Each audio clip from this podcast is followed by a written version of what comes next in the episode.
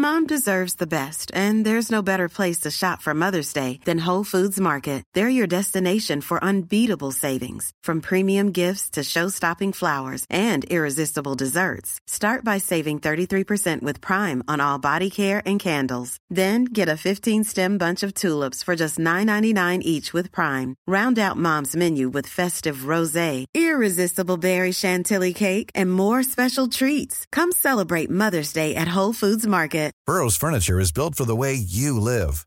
From ensuring easy assembly and disassembly to honoring highly requested new colors for their award-winning seating, they always have their customers in mind. Their modular seating is made out of durable materials to last and grow with you.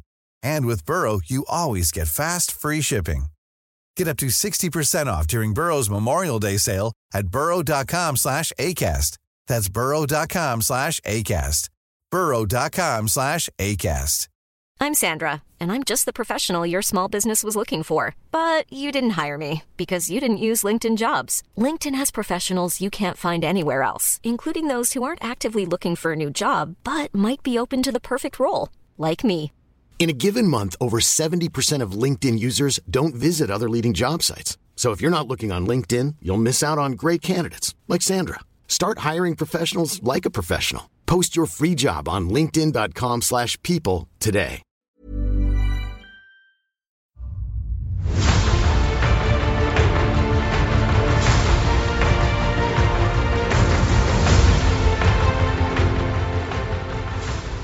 Hello, everybody, and welcome to the Blizzard Watch podcast. I'm your host, Matt Rossi. With me this week is my fantastic co-host, Joe Perez. How you doing, Joe?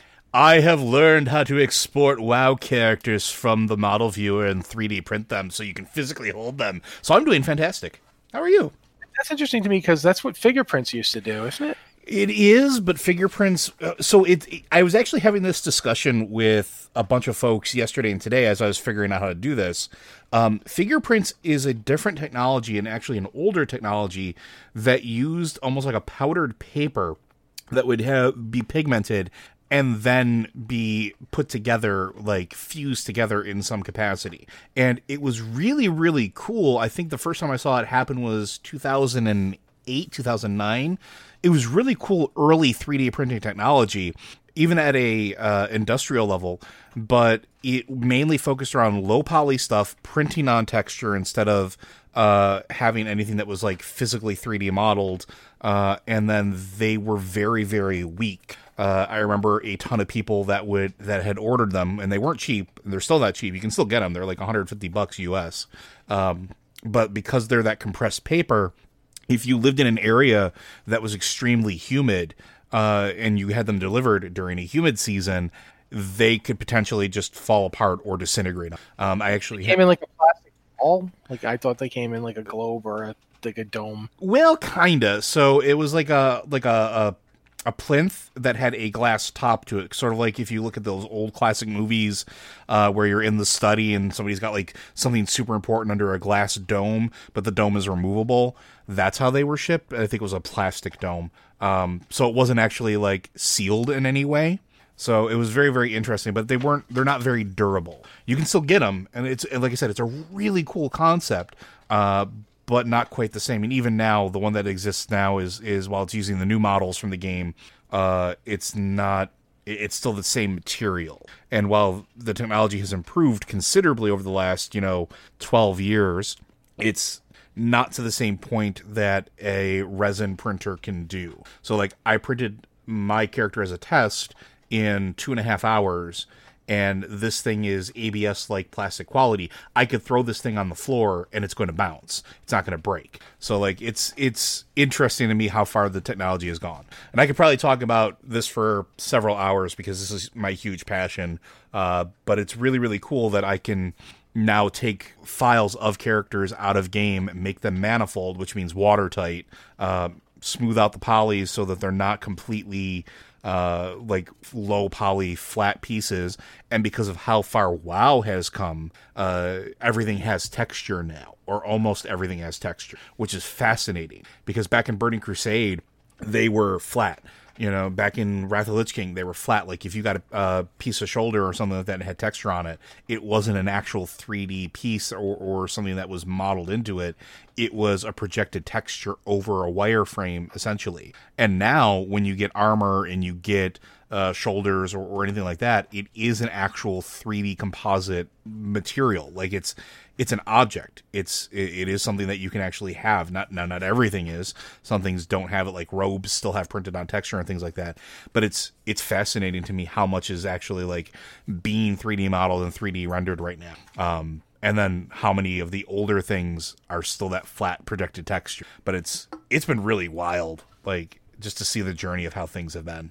I don't really have much to say other than at some point I will probably ask you to print out this character that I'm currently using to point at something, but dangerously, because she's using fist weapons. Yeah. But yeah, it's an interesting week. As we mentioned briefly on the pre-show, this week is the BlizzCon line is coming out this Friday, so you'll get to, everyone can go just see it free. There's no fee or anything. It's not like the virtual ticket used to be. We can all watch these various panels and stuff. Mm-hmm. A lot of the panels have been pre-recorded, which I think is actually kind of interesting. I think it's good. There's more stuff you can do, and nobody has to like be in one. They don't have to all be there at once to get it all done, so that's cool. Well, not only that, but the production value gets to actually be there, because one of the biggest problems I always had with BlizzCons was, and I used to joke with Adam Holinsky all the time about this, is that doing live audio, especially for something that big and that long and that many different individual pieces, is a nightmare. If you do pre-recorded stuff, you can make sure that your audio doesn't drop out, or you have backups, or you have ways that you don't have to worry about, you know, your audience physically there or at home not being able to hear what's going on, which happened several times over the last several years. It's cool. It's cool to see them adapting and doing something, in my opinion, that I think will improve the online experience. Schedule's out for it as well, so you can go look at that and see what they're going to be talking about and what there's. We already knew that they're not going to be an Overwatch 2 or Diablo 4 this year. That's already something that was said during the Blizzard earnings call, so we're not shocked that, you know, there's still a Diablo Q&A and other Diablo panels, so I'm sure they're going to be talking about Diablo stuff. What with two Diablo games in the pipeline, one of which will be coming out this year with Diablo Immortal. Obviously, WoW's got stuff to tell us about, because we've just got Patch 9.0.5 on the PTR with a March release time. We know it's coming out in March if they can help it, mm-hmm. and that's amazing. That's pretty fast turnaround for something that's just going on the PTR last week. But after 9.0.5, what do we got coming? That's one of the things we're hoping that we will find out at BlizzCon Line. Well, considering that one of the first panels they have is what World of Warcraft, what's next, we can hope. Yeah. But so I was actually going to turn that over to Joe for a second. What are you looking forward to the most? What are you hoping we get to see? As far as like what I'm hoping they reveal, I want to know what the next story beats are going to be, obviously, like where we're going from here, because we've caught up with the campaigns, and that's sort of like my most interesting or the thing that I'm most interested about.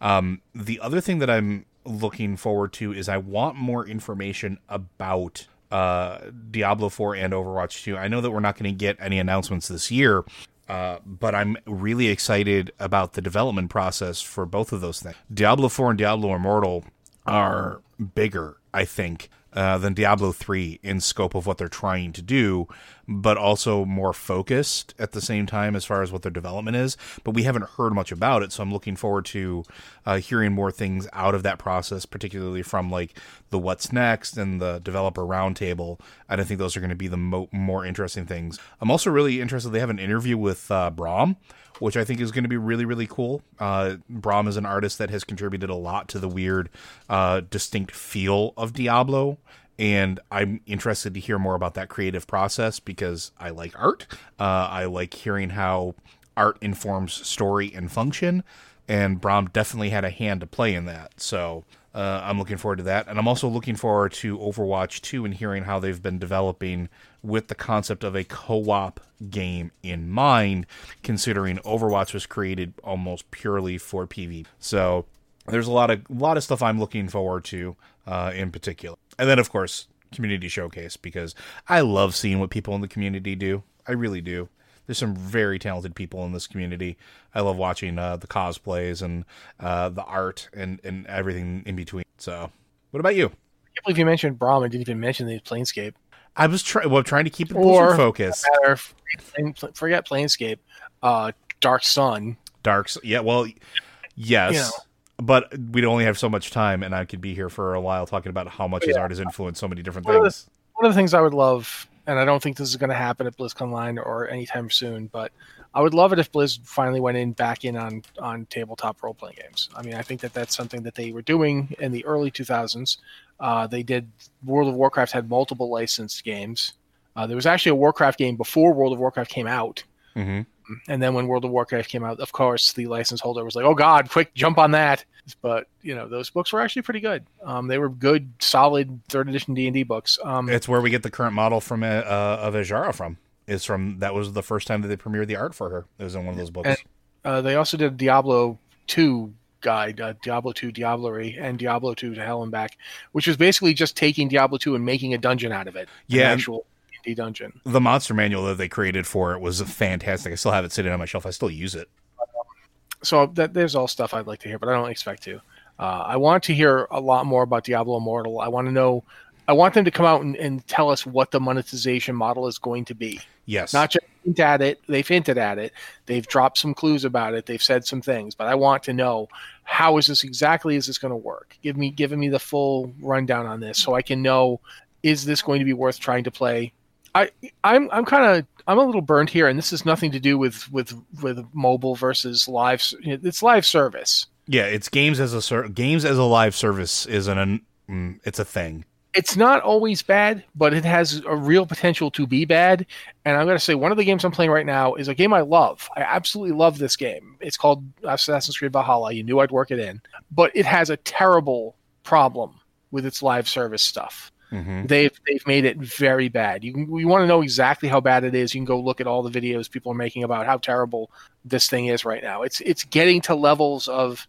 It's getting close to levels of Battlefront 2. I don't want that to happen with Diablo Immortal. I want to feel like I can play Diablo Immortal and not feel like I have to spend money to play it. And not only that, but if you spend money, you get something out of it versus gambling, right? Like that's the other side of it, and that's where things usually go sideways. At least I'll say that for Ubisoft and their version. They do a lot of gambling. But yeah, I don't want to loot box too much. But regardless to that, that's one of the things I want to hear. I want to hear like some kind of idea of when they think Diablo 4 is coming out. I also want to hear that for Overwatch 2. And I want to know how I can't do Overwatch because it gets the frenetic pace of the stuff coming and going on screen when it's like team deathmatch stuff. It's just too hard for me. It makes my visual processing can't handle it.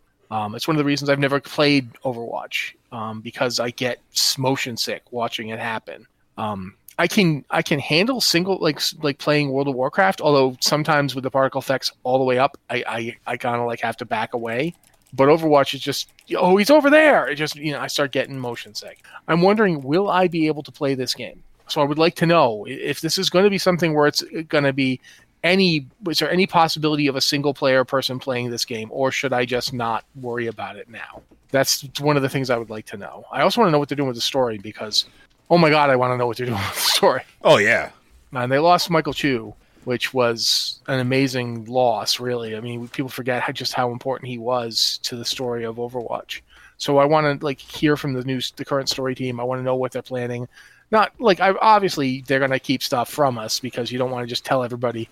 It's not like if you ever want there's like an old story I'll tell here.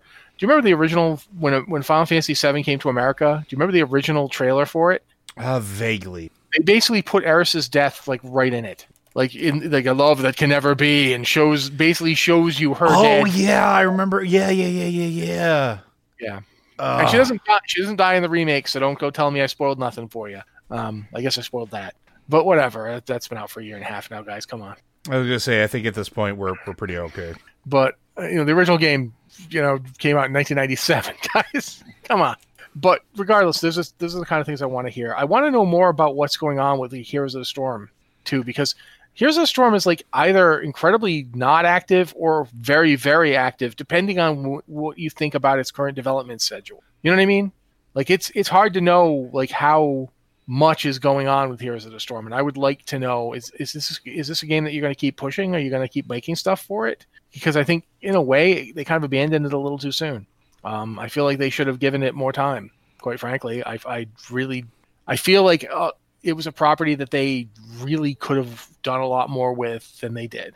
And I actually liked what they were doing with it. Their narrative stuff for Heroes of the Storm was really good and really interesting. And I thought it was a shame that they just pulled away from it so hard. Mm-hmm. And the support they had for, like, you know, tournaments and stuff, especially at colleges, a ton more besides that. But I mean, we could sit here and do that kind of thing all day. And we do have to talk about other stuff. For instance, we kind of do have to talk about that PTR that happened. Yeah.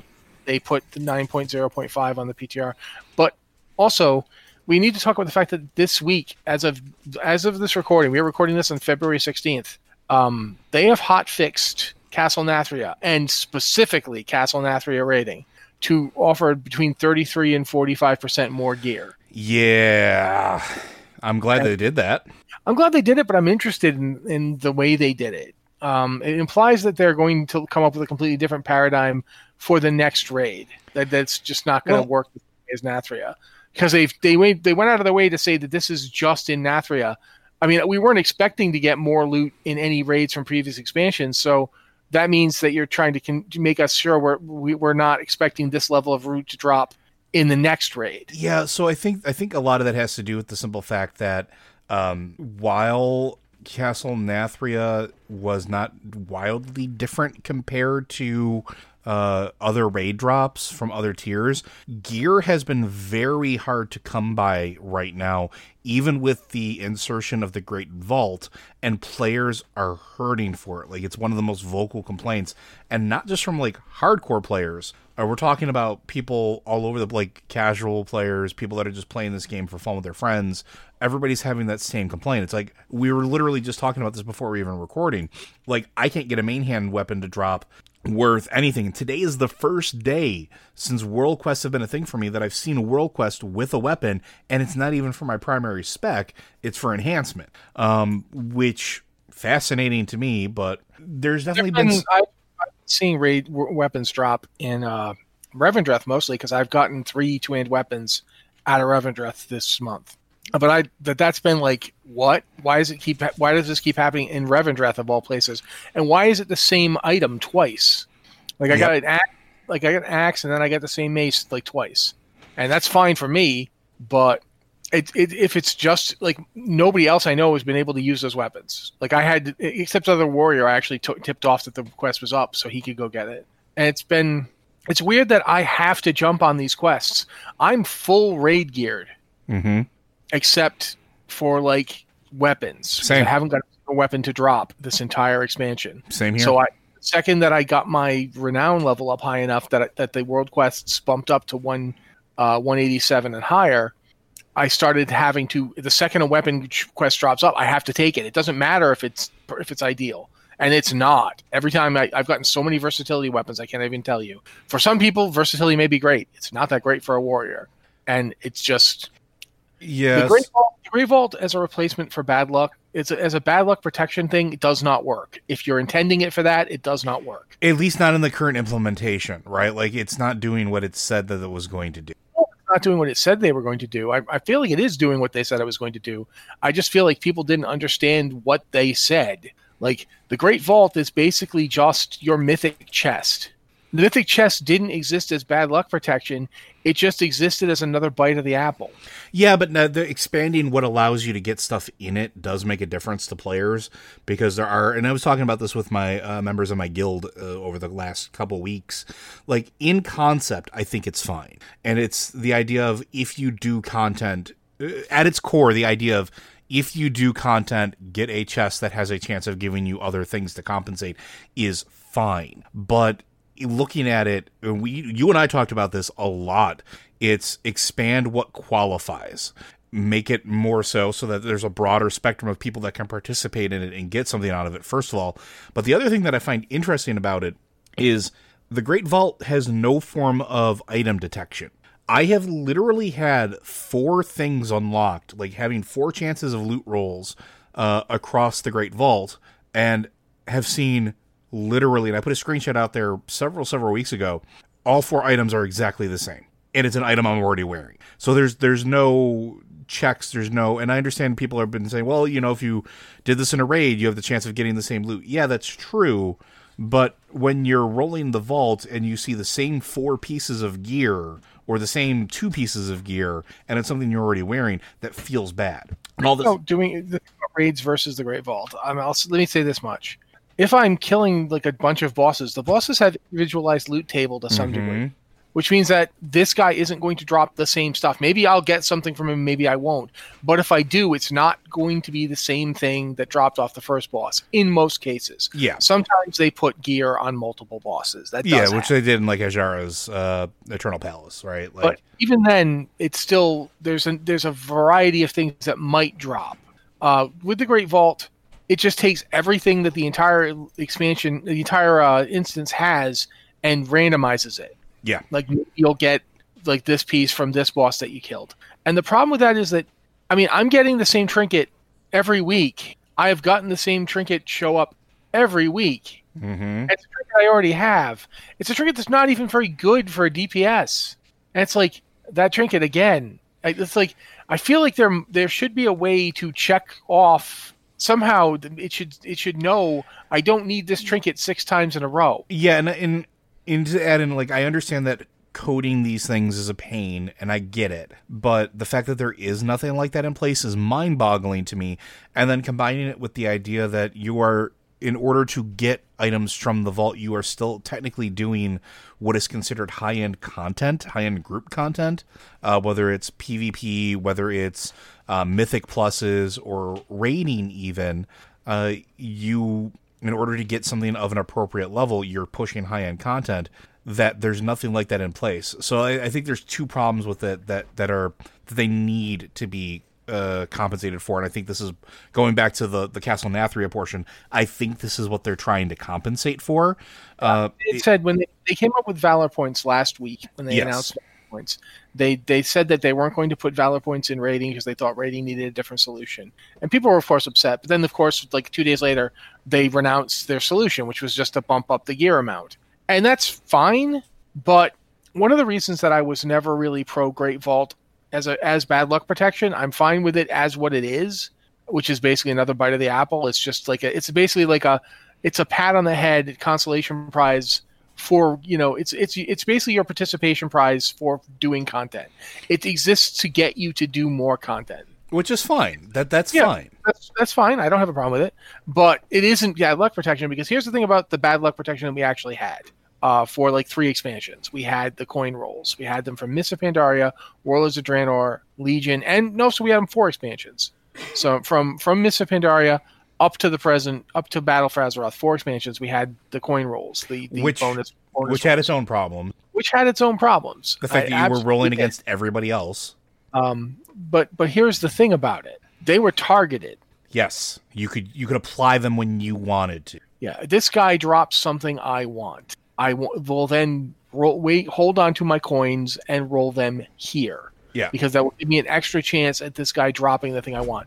Does it feel good when that doesn't give you anything and you spend all your coins in a week and you get gold or anima power or, you know, whatever it was called, artifact power?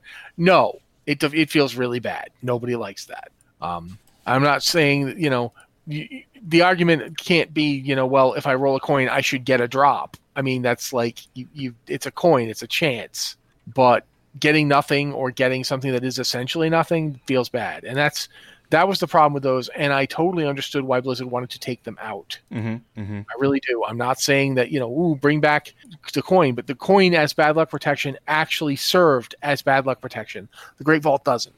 Yeah, and that there's a level of that in there. Yeah, and I think that's what they need to look at going forward, and I think if they're going to keep loot as tight as they're doing, which I understand that there's a feedback loop that they're trying to maintain or perfect or whatever, and that every expansion it becomes a little bit different, especially with the elimination of Titan forging or whatever you want to call it.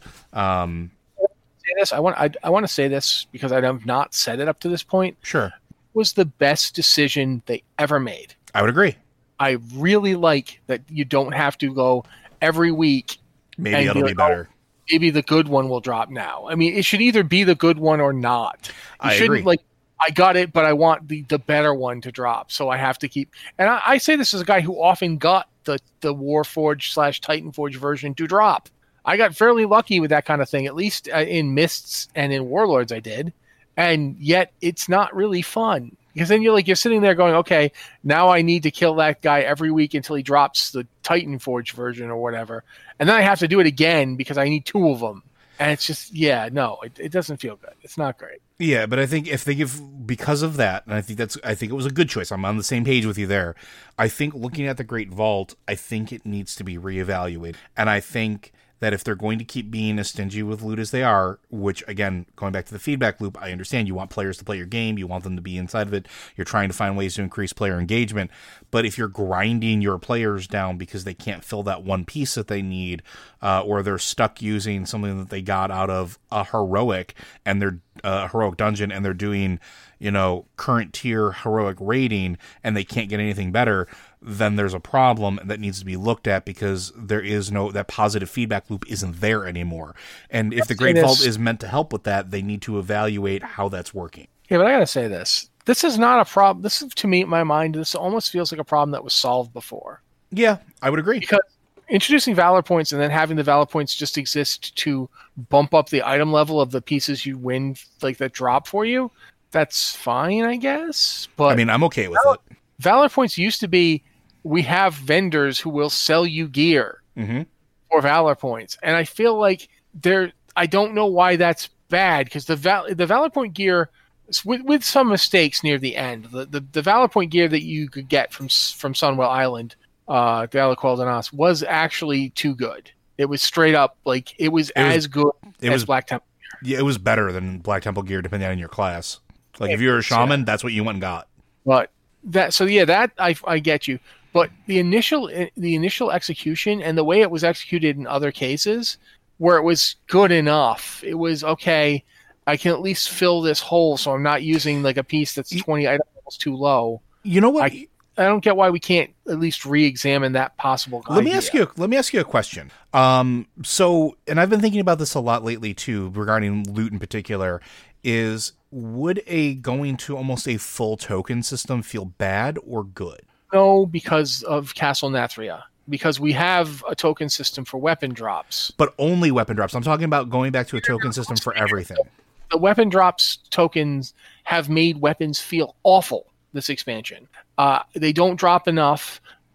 They're highly sought after. Nobody wants to trade it to anybody because everybody wants a weapon so bad. So you don't get any of that. A piece dropped, nobody wants it. But somebody will use it. My counterpoint to that is I've gotten exactly zero loot out of Castle Nathria as it is. So I mean, like loot in general just doesn't drop there for me. And I'm not being hyperbolic in that at all. Like everything I'm wearing, I've gotten from a world quest or pulled out of the vault in some capacity, or have gotten out of something that isn't directly the Castle Nathria. And then after I get it, then it drops for me in Castle Nathria. I've gotten a few pieces in Nathria, but my weapons, for example, are not from Nathria because I've yet to see a single weapon drop in that sense, and the Great Vault has not provided me. I don't know.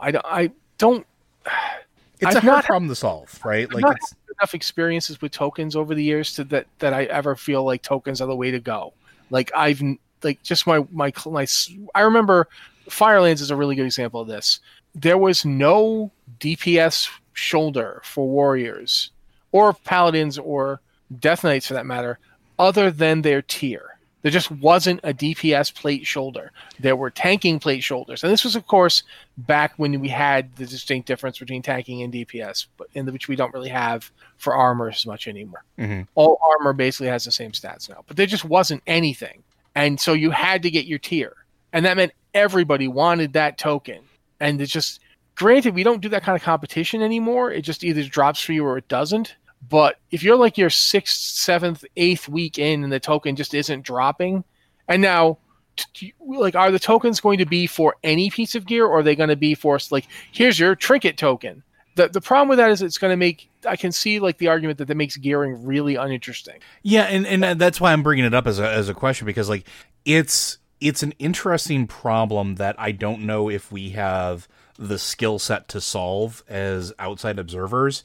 Because at the end of the day, I'm sorry. Don't go thinking I can solve any of this stuff, guys. Yeah, we're not game developers. We're not the folks working on the game. Everything we say should be taken with a grain of salt. And generally, it's usually colored by the eyes and perspective of a consumer of the product. But like, I wouldn't be mad if tokens were a little more present, personally.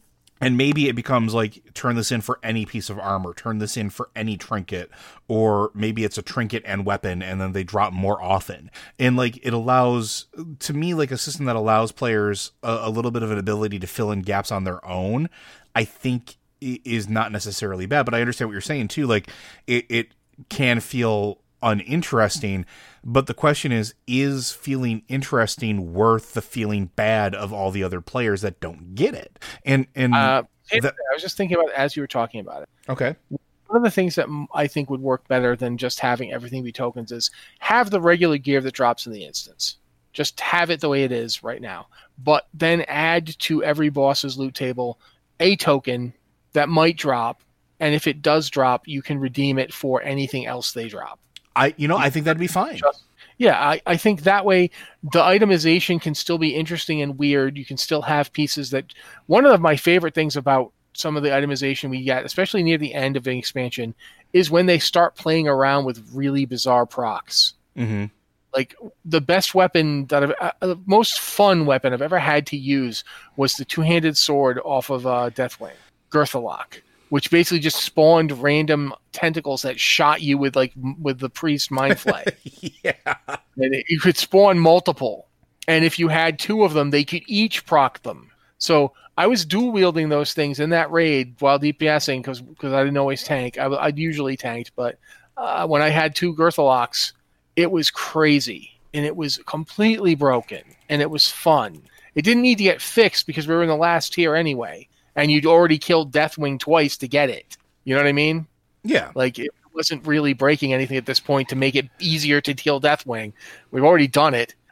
But I do think that there's, like, I want to keep that aspect of itemization. I want to keep the ability to put in weird stuff, like my bizarre trinket. I'm going to actually look at this trinket because it is strange. But I'm fine with that, too, although I would say that if you're watching the stream, your damaging abilities have a high chance to deal 303 physical damage, healing you for 300% of the damage dealt. If this effect overheals, then deal 1,278 physical damage split between nearby enemies over 15 seconds, but suppress the lifesteal effect. So it's... What? This trinket is like... It requires to think about it. You know what I mean? This trinket is... But it's a good trinket. I like having it. I use it. It does decent damage. I don't want to get rid of that level of... I don't want to get rid of the fun, weird itemization. Yeah, and then I think... There's nothing that says you have to get rid of it to do anything else, right? Like, you can still have weird itemization. The problem that I have is when they swing so hard into weird itemization like they did with the corruption procs. And it was a good idea in concept, and it created some very fun stuff if you were DPS. If you were a healer, I felt that there was literally no value in anything for me aside from raw stat output. So, like, I didn't get to play with some of the fun things that a lot of other classes did because I'm primarily a healer. So, like, having trinkets now that have weird procs, I'm fine with that. Like, I have a trinket now that slows a target by 30% while I rip the soul out of their body and shove it into myself to heal myself and give myself more crit. Like, it's a cool, weird thing that any of my specs would feel good using. So it's like there's a line there with the procs as well that needs to be observed, because you don't want... And that was a common complaint I heard back during the end of Battle for Azeroth is, I feel there's no value in any of the procs for me, so what do I care? Like, this itemization is boring for me because I can't use it, or because it doesn't matter, or it doesn't affect my primary, right? So, yeah. Like, I want weird procs, but I want weird procs that feel like they do right now. I'm pretty good with it. Well, I mean, we probably actually need to move on at this point. We've talked about this quite a bit, and yeah, some stuff to cover. So, as much as I think we could talk about this for a lot longer, we could show about it. But yeah, so we're going to move on and do some emails. If you have an email or question for the show, there's a couple ways you can get it to us. The first is to email it to us. Obviously, I said email like three times there. It's podcast@blizzardwatch.com is the email address. A subject line podcast or Blizzard Watch, so you know it's for the show. Or you can do that thing where you say, you know, for either show, and then just whoever's looking for emails first will grab it. That's how that. There's also some, like, you know, weird Vulcan music plays, and I'm too lazy to get involved in the actual fight, so Joe usually wins. But regardless, you can do that, or you can go to our Patreon, to our Patreon Q and Podcast Questions channel if you're a patron, and I recommend that. Be a patron. It helps us. We like it. It helps us do all the stuff we do content-wise, and it will help us do more content in the future. Mm-hmm. Or you can go to the Q Questions channel, which is not patron-specific. We do still look there, too. One of the questions here came from that today. So, Joe, if you don't mind reading them for us. Not at all. First question. Hi, boys. I just wondered what you think the best way for the war between the light and void will happen. I was thinking about how the covenants work, and it's clear that we are headed towards the same light/void. It seems like AU Draenor seems to be the staging ground for it. But how do you see it shaping up? Personally, I hope the Meldraxxi story ends with the gladiators taking off their hoods and you find out they were all ogres who were recently killed by the Lightbound in Draenor. I would love to see something dramatic happening on the actual planet, like the AU Draenor stops spinning and is stuck with one side always facing the sun and the other side facing the darkness, leaving old Draenor in the area in the middle we can explore, both the cold darkness and hot deserts. I think the visual juxtaposition would help sell the story. Huge fan, keep doing what you're doing. This is Uthos, who is a proud patron supporter. Thank you, Uthos. Thoughts? You're going to make me feel bad now because I'm going to tell you I don't want them to ever do that storyline. I don't want another. I want at least the like what we're doing now is fine, and I'm totally on board. But I don't want to get stuck in anything where I have to pick a side between two combating factions. You know where I'm going with this? Like, I don't want my Shadow Priest friends are all picking up pitchforks to go stab my Paladin friends. No, I'm right with you. I don't want to do that. If anything, I think it would be kind of cool if they did do a light-dark storyline, like the light and the void are fighting, if we kind of have to play monkey in the middle and try and stop both of them. Like, you know, like we're trying to explain to the light, we really appreciate all that stuff you do where you illuminate things and make life possible. But you're worse destroying things. Yeah, you got to take it down a notch. And for that matter, to the void, I don't like the crazy.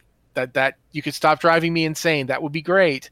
But I do enjoy all that stuff, like possibility and potential. I think we're on the same page there. I think we both enjoy being able to not having the future spelled out for us because anything could happen. That's cool. Now stop driving people crazy with tentacles. That part doesn't need. We don't need any more of that. We've had quite enough tentacles from you fellas, and I'd be okay with that. There's nothing wrong with your idea that you mentioned. It's not something I don't think that old Draenor is there anymore. Like I'm pretty sure it's gone. That seems to be the implication of the Maghar storyline when they became an allied race back in Battle for Azeroth. Is that old Draenor is done? I would be okay. I'd be totally glad to find out that's not the case, that the Maghar have, like, it was from one perspective, and it turns out that from a different perspective, the planet's still there and there are people still on it. That would make me happy. I also don't really like the idea of the Lightbound as this just cartoonish villains who are, like, all fanatics and all. You know, I would like them to present both sides as having a point. I felt like they actually did a decent job in Warlords of Draenor. I mean, granted, the people who were working directly for the Iron Horde usually weren't the ones who had a point, but we had the both the orcs that you worked with in Frostfire Ridge and the Draenei that you worked with in Shadowmoon Valley. They had sympathetic characters on both sides. I've never forgotten Gennar's death. Yeah, his death. That's go watch those videos sometime. Go watch both of them. Go watch the Shadowmoon Valley one and watch the Frostfire Ridge one. They're both really good, and they give you an idea of, like, yes, this guy isn't necessarily nice.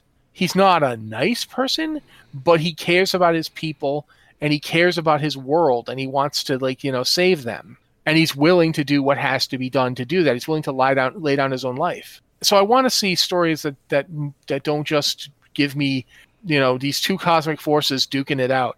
I want to see people. And I think that's one of the, where Battle for Azeroth worked. It was when it was showing me people.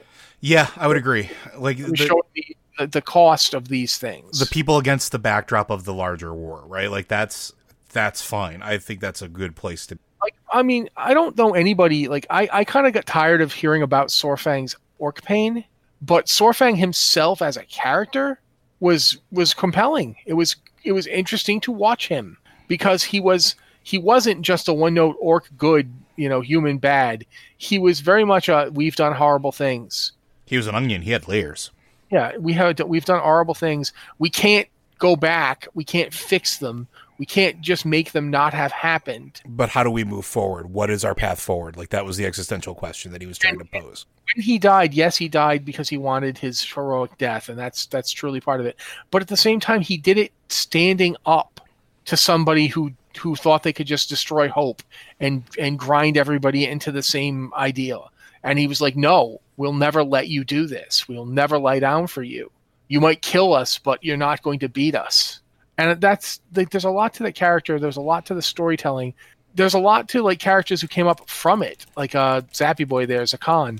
There's a lot more that we got to see. It's always better when we get to see the I don't want to say the human cost, because obviously if you're playing Orc, you don't care about the human cost, but the personal cost of these giant things that happen. Nobody wants to watch a movie about World War II that never talks about the cost to the people involved. That's just all, if you want that, watch a documentary. If you want fiction, fiction is about people. Mm-hmm.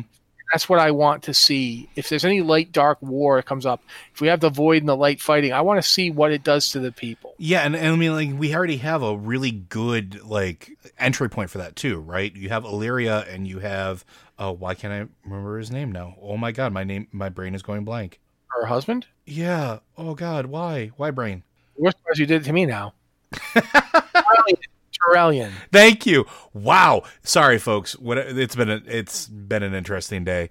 But you have a really good like meat of a story there because of the conflict between those two. Those are like if they put it at the center of a conflict between light and void, it would make a lot of sense.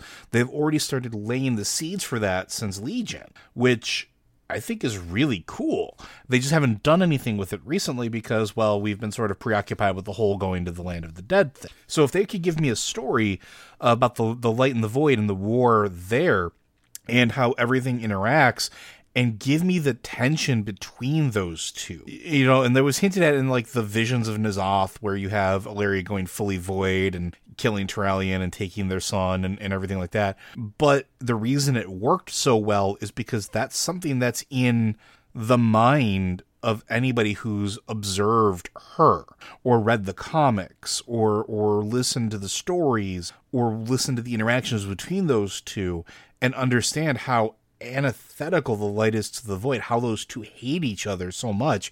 And yet here's this couple that have been in love and devoted for, thousands of years at this point, because time is weird. But you could have a really compelling, really interesting story that revolves around the cost of that war between those two as like sort of the center point. And I'd be here for it. And I'm with you on the same boat. I don't really want them to do something with AU Draenor like that, where the story revolves fully around the planet and all that other stuff, like being stuck. It's not that it's a bad idea.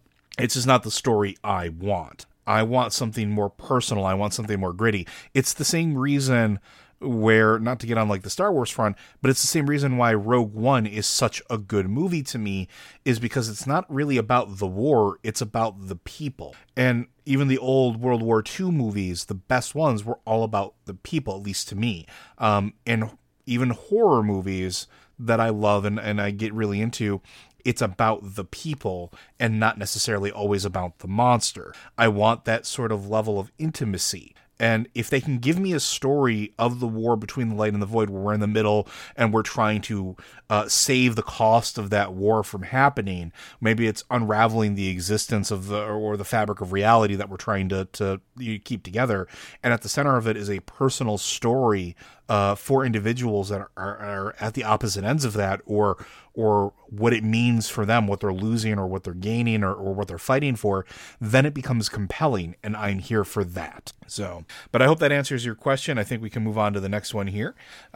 Dear Cold Observers, the mission table for Shadowlands does not feel right. I've been doing something wrong. It requires too much thought for a metagame. If I screw up, it requires too much anima to heal followers for someone who cannot grind anima.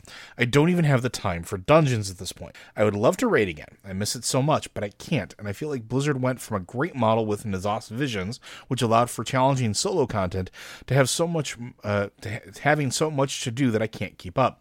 And now I can't play the mission table game either. Also, I saw an article that Activision is planning to use the Warzone model for its IPs, including WoW. What on earth does this mean?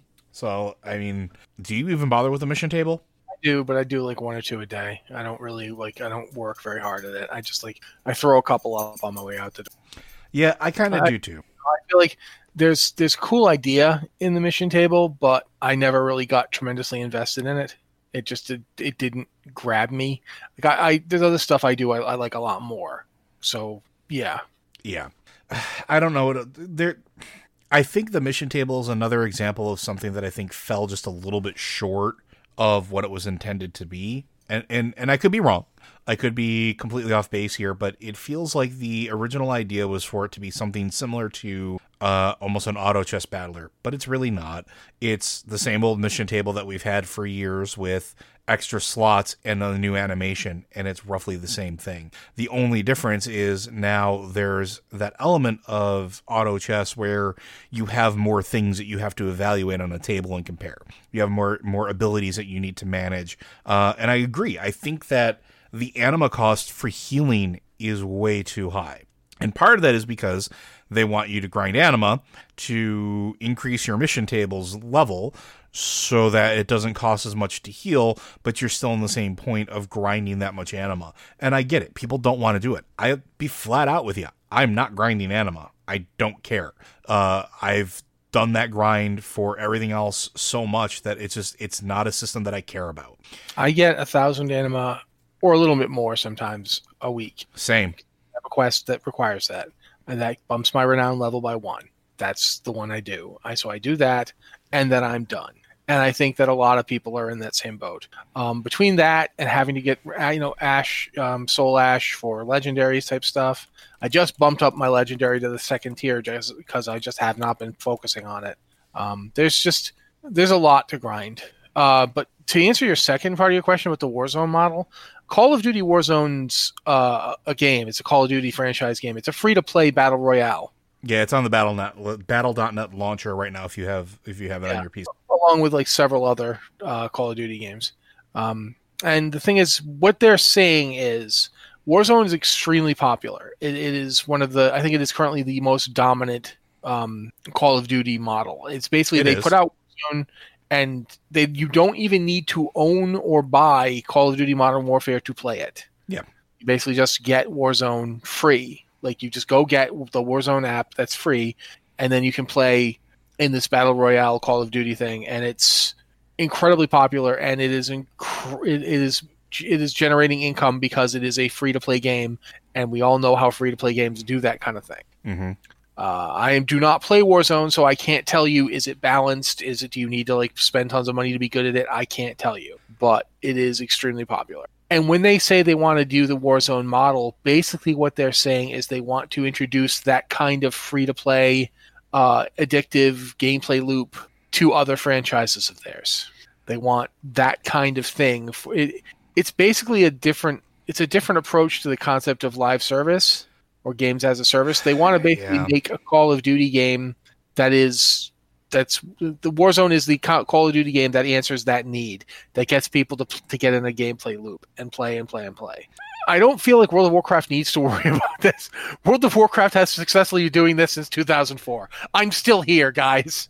Yeah, and I was going to say the article that I know which article you're referencing, as far as that goes, and that article is making an assumption. Nothing was said that they're going to do, right? And honestly, literally all that's said is that they want to use the Warzone model. Yes. For more games.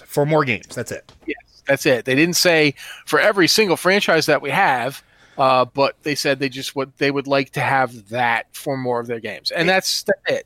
And that's fine. And I think what you're going to see is you're going to start seeing things with like, and the free-to-play model is not something new for Blizzard, right?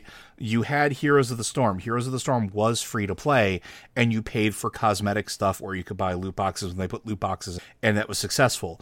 The thing that I think is going to be interesting, the model for Warzone is the same as almost every battle royale in which it does what's called a battle pass. Heck, even at this point, Rocket League has a battle pass. It's one of those things where you pay the $10 a month to go through a period of unspecified period of time or whatever the value is to earn rewards, and those rewards are supposed to be enough to keep you playing, and that does work in battle royales. It worked for Fortnite. It's how Fortnite got to be so huge. It's working for Warzone. That's one of the reasons Warzone gets to be as popular as it is, because it gives that feedback loop. Yeah, Apex Legends, same thing. Apex Legends, but the idea of applying that to more games, if done right, isn't necessarily a bad thing. I could see, I'll make the point, League of Legends, I think, does this too. I don't really play enough League anymore to really know the ins and outs of it, but it seems like there's something like that as well that they're starting to introduce to it. It seems to be the way of the future for free-to-play games, is instead of making players pay for all these packs and skins and everything individually, which they can do, they can still do that. It's if a player wants to just pay for the battle pass and earn rewards by playing the game, that's the avenue that they're going to go. And that's not necessarily a bad thing. I could see that being applied pretty okay to games like Heroes of the Storm, or even to a certain extent Hearthstone. So I think Hearthstone might even have a battle pass at this point. I don't remember. I haven't been playing a whole lot of it. But again, WoW is going to be probably fairly exempt from that, because WoW makes money, right? WoW is not in the hole. It doesn't cost more money than it produces for them.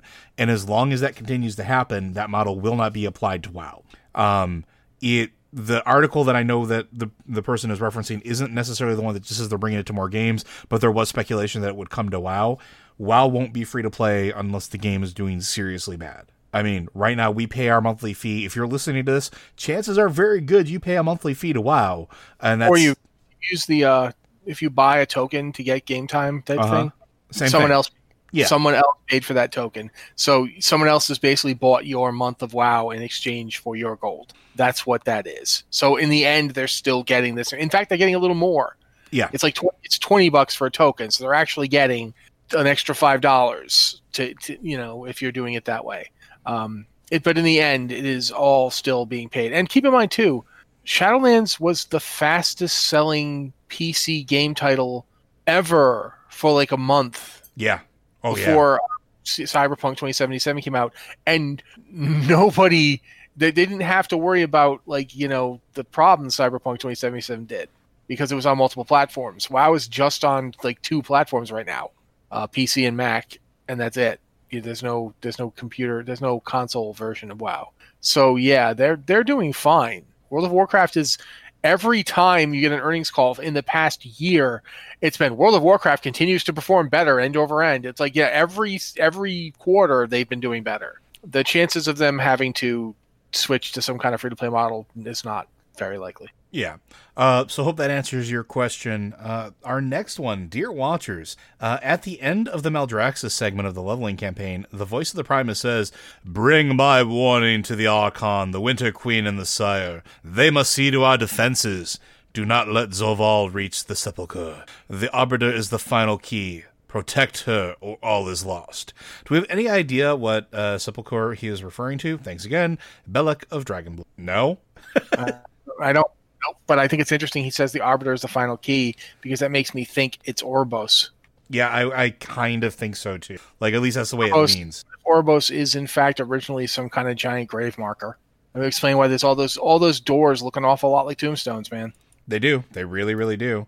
I mean, it's an interesting thing, because, like, for those that don't know, the word basically is a monument made of rock or stone, and usually in which a dead person is laid or buried. And we've been speculating about this a lot on Lore Watch, which, again, shameless self-promotion, listen to Lore Watch if you're interested in hearing what we think about Oribos. We've talked about it a bunch. Oribos is definitely something that was created. It is not naturally occurring, and it seems like the Primus has more knowledge than maybe the others do. Maybe not. Don't know. The whole idea that Kyrestria has her memories ripped out at some point, possibly. The Winter Queen might know, might not know. And Sire Denathrius is now in a sword. So it's really hard to get a beat on whether or not he's being forthcoming when we interrogate him.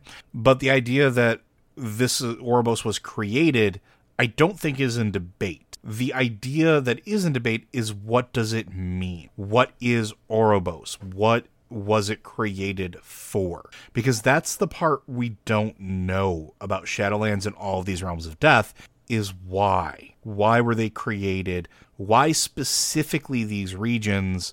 Why were they made manifest in the way they are? Because they're all very distinct and they all seem to have a purpose, but it seems like so much more than those zones are telling us their purpose was for. And I think it does all link back to Oribos in some capacity, and I think Oribos is intrinsically tied to the Arbiter. Because that's an entity we don't know much about. We know that the Arbiter exists. We know that the chamber of the Arbiter has projection tables for all of the key leaders of all of the Shadowland zones, including the cracked pedestal where we assume Zolval once was, capable of standing or projecting. But why? Why is Oribos important? What is it preventing? What is it doing? Is it a linchpin? Is it something? Because one of the interesting things too about it is Oribos seems like it's namely a center point of everything at this. Everything flows through it, regardless of whether the default goes to the mall after it does or not. It's in the middle. It's in that in-between point. All the souls that come into the Shadowlands are supposed to go there first. Is that why it was created, or is there something more? We have no idea. But the Primus seems to know a little bit more, which also might be why the jailer made such a big deal of ripping the memories out of the Primus. Because, we don't know for sure, but the Primus and the Rune Carver seem like one and the same entity. We've talked about that a bunch. But yeah, it would seem like that would be a really good motivation of why you don't want him to remember anything. Anything else to add to that one, Matt? I think that pretty much covers it. And basically, we don't know, but there's lots of reasons to believe it might be Oribos. Yeah. And I think we have time for one last one, which is great because we have one last one left, I think. Yes. Greetings, Skardashian, Patreon supporter from the Grizzly Hills. Blizzard Watch, love the discussion about new specs, not new classes, but the big question to me is, why are we still stuck at the 50 character limit? With all the new races added, it's hard to collect them all if you've been playing for some time. Many tunes have memories and emotional links or even soulbound items that no longer exist, and I don't trust I won't lose the transmog if I'm making them difficult to delete. The next one is for Lore Watch, and I'm definitely gonna... So, yeah, why are we stuck at the 50 character limit? Do you want to take a stab at it before I go in?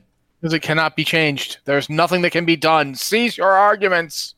They did it way back when they were like, no, who's going to want 50 characters? They coded the game and they put that in there because they're like, what? There's 4 per faction. So if they want to play one of every class and you want to use one of every race, and you're going to have one of every class of every race, come on. And they figured 50 was a big enough number. And it probably is for most people. The vast majority of people probably don't have 50 characters. I say this as somebody who absolutely does have 50 characters, but I've routinely gone delete sprees. Let me put it to you that way. There's winnowing. Oh yeah, I didn't play that rogue again after that month where I got it to level 40. Boom, you're gone. So yeah, I feel like that's probably something to do with the way the game was originally coded. Now they've done a lot of work on the game since. But it's always surprising, how hard it was to change backpacks. So think about backpacks. The amount of slots on backpacks, they had to work really hard to make it so you could get it bigger with racial abilities or the launch, not the launcher. Oh bloody heck! Come on, the thing that lets you log into your account. I don't know the word for it at the moment. Authenticator. There you go. The authenticator. So there's a lot of work for these things. It's often surprisingly more work than you think. And it's probably a pretty significant amount of work to change the character limit without, say, accidentally erasing your characters, which they don't want to do. So I don't know. I honestly don't know why they have not changed it. I would think it's probably because it's non-trivial to change. So this is all speculation, but this is from the tech nerd side of my geekery here. I think that it's partially because of how the game was coded, but I don't think it's anything to do with the actual game engine code itself. I think it has everything to do with the servers and the storage system. So one of the things that you have to understand is every character you have is a permanent object that is stored somewhere in a data center. And it sounds like that's not a lot, but here's the thing. Permanent object or persistent object storage is taxing on a system. And as you have more players that approach those limits, you now start opening yourself up to system degradation depending on how solid your infrastructure is. There's a reason that there's new technology emerging that is trying to revolutionize how object storage works, particularly within the last couple of years, because that is the biggest bottleneck for large game companies that try to do stuff like MMOs, as well as email companies and software companies that have large user bases. And even at 1 million users, if there was only 1 million users playing WoW, which we know, I'm pretty sure it's probably a larger number than that at this point, that's a lot of objects to store, because every time you go to access your account, your metadata loads that says, here are all your characters on all of the servers that you have access to, and here's an output or a thumbnail of what they have on them. Then when you go to load into it, there's a reason why even with an SSD and super fast internet and every bell and whistle you could possibly push out there right now, that blue bar still exists for us. It's not an instantaneous load. It has less to do with the realm itself and more to do with your character data from that permanent object storage or persistent object storage being called and pulled up, because now you have to interact with everything in your bank, everything inside of your void storage, everything that your character has as far as data goes. And yeah, at the end of the day, it seems like bytes, but those bytes are being constantly accessed. Now spread that across everybody in your raid group. Now spread that across everybody in your guild. Now spread that across everybody on your realm. Now spread that across everybody on your whatever they call the combined realms now, war shards or whatever. It just keeps getting bigger and bigger and bigger, requires more and more bandwidth, requires more and more processing power, requires more and more technical leverage to make it run smoothly. Imagine you had a blue bar every time you opened up your bag. Imagine you had a blue bar every time you opened up or swapped gear or changed specs. We already have it when we load through zones because we're moving through different instance servers and things like that. Imagine that exponentially. That's part of the reason why these caps existed and still, I believe, exist to this day. It's very expensive and very system taxing to increase that number, because now if you don't have a cap, let's say you're that type of character that has 100 characters. I would be that person. I would just keep creating characters. I'm at the character limit almost every single time. It is very rare that I go on deletion sprees. And when I do, I generally do it because I want to create another character somewhere. Now, if I didn't have that limit, I would never delete anything. I am a digital pack rat, and I know I'm not alone in that regard. And I can know that somebody in chat or somebody who's listening to this at home is the same way I am. I still have gear in my bank from vanilla that I refuse to get rid of, just like you do here, Skardashian, where it's not that I think that I'm going to lose the transmog. It's that quote unquote physical piece of gear took so much for me to get that I will never, ever, ever get rid of it. I worked too hard to get that. It has too much value to me personally. Now spread that across 100 characters. Spread that across 200 characters.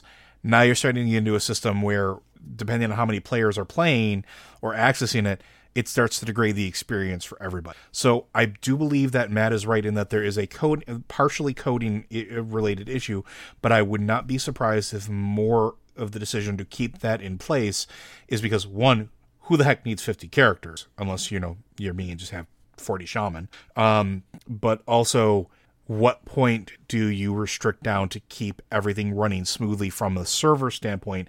And I know dang well that the server team and the infrastructure team that work on these games it's a constant struggle, and they make the best decisions they can. And I have a feeling that this still being a cap has a lot. So that was a very long-winded way of saying it's for our best interest that it stays that way, I think, because caps mean the games run smooth. All right, sorry about that.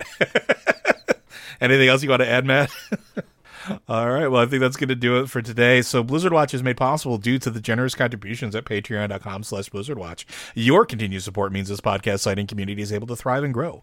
Blizzard Watch supporters enjoy exclusive benefits like early access to the podcast and a better chance at having your question answered on our podcast or the Q and an ads-free site experience. And as we are still in the month of February, we are still doing a Patreon drive. So that means if you are not a supporter and you enjoy the content that we produce, please consider supporting us at Patreon. Everything that you can contribute does help us continue to keep the site operational, as we are 100% driven by community. We've talked about this a bunch, but we wouldn't be here without you folks. So if you can spare a dollar and you can do that, please do so. We understand that if you can't, but if you can, it's much, much appreciated. Well, thank you, Joe. Again, people, if you've got an email or question for the show, you can hit us on our Patreon at the Patreon Q and Podcast Questions channel or the Q Questions channel, or you can email us at podcast@blizzardwatch.com with the subject line podcast of Blizzard Watch. This has been the Blizzard Watch podcast. For myself and Joe, I want to say thanks to everybody for being here, and we'll be back next week.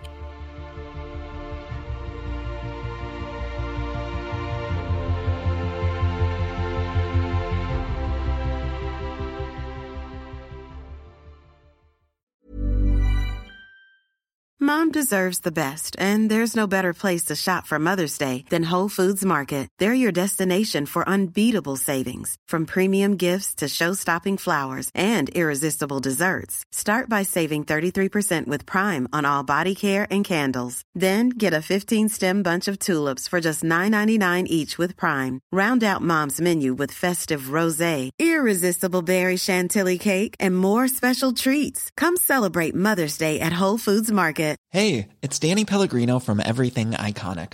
Ready to upgrade your style game without blowing your budget? Check out Quince. They've got all the good stuff, shirts and polos, activewear, and fine leather goods, all at 50 to 80% less than other high-end brands. And the best part? They're all about safe, ethical, and responsible manufacturing. Get that luxury vibe without the luxury price tag. Hit up quince.com/upgrade for free shipping and 365-day returns on your next order. That's quince.com/upgrade.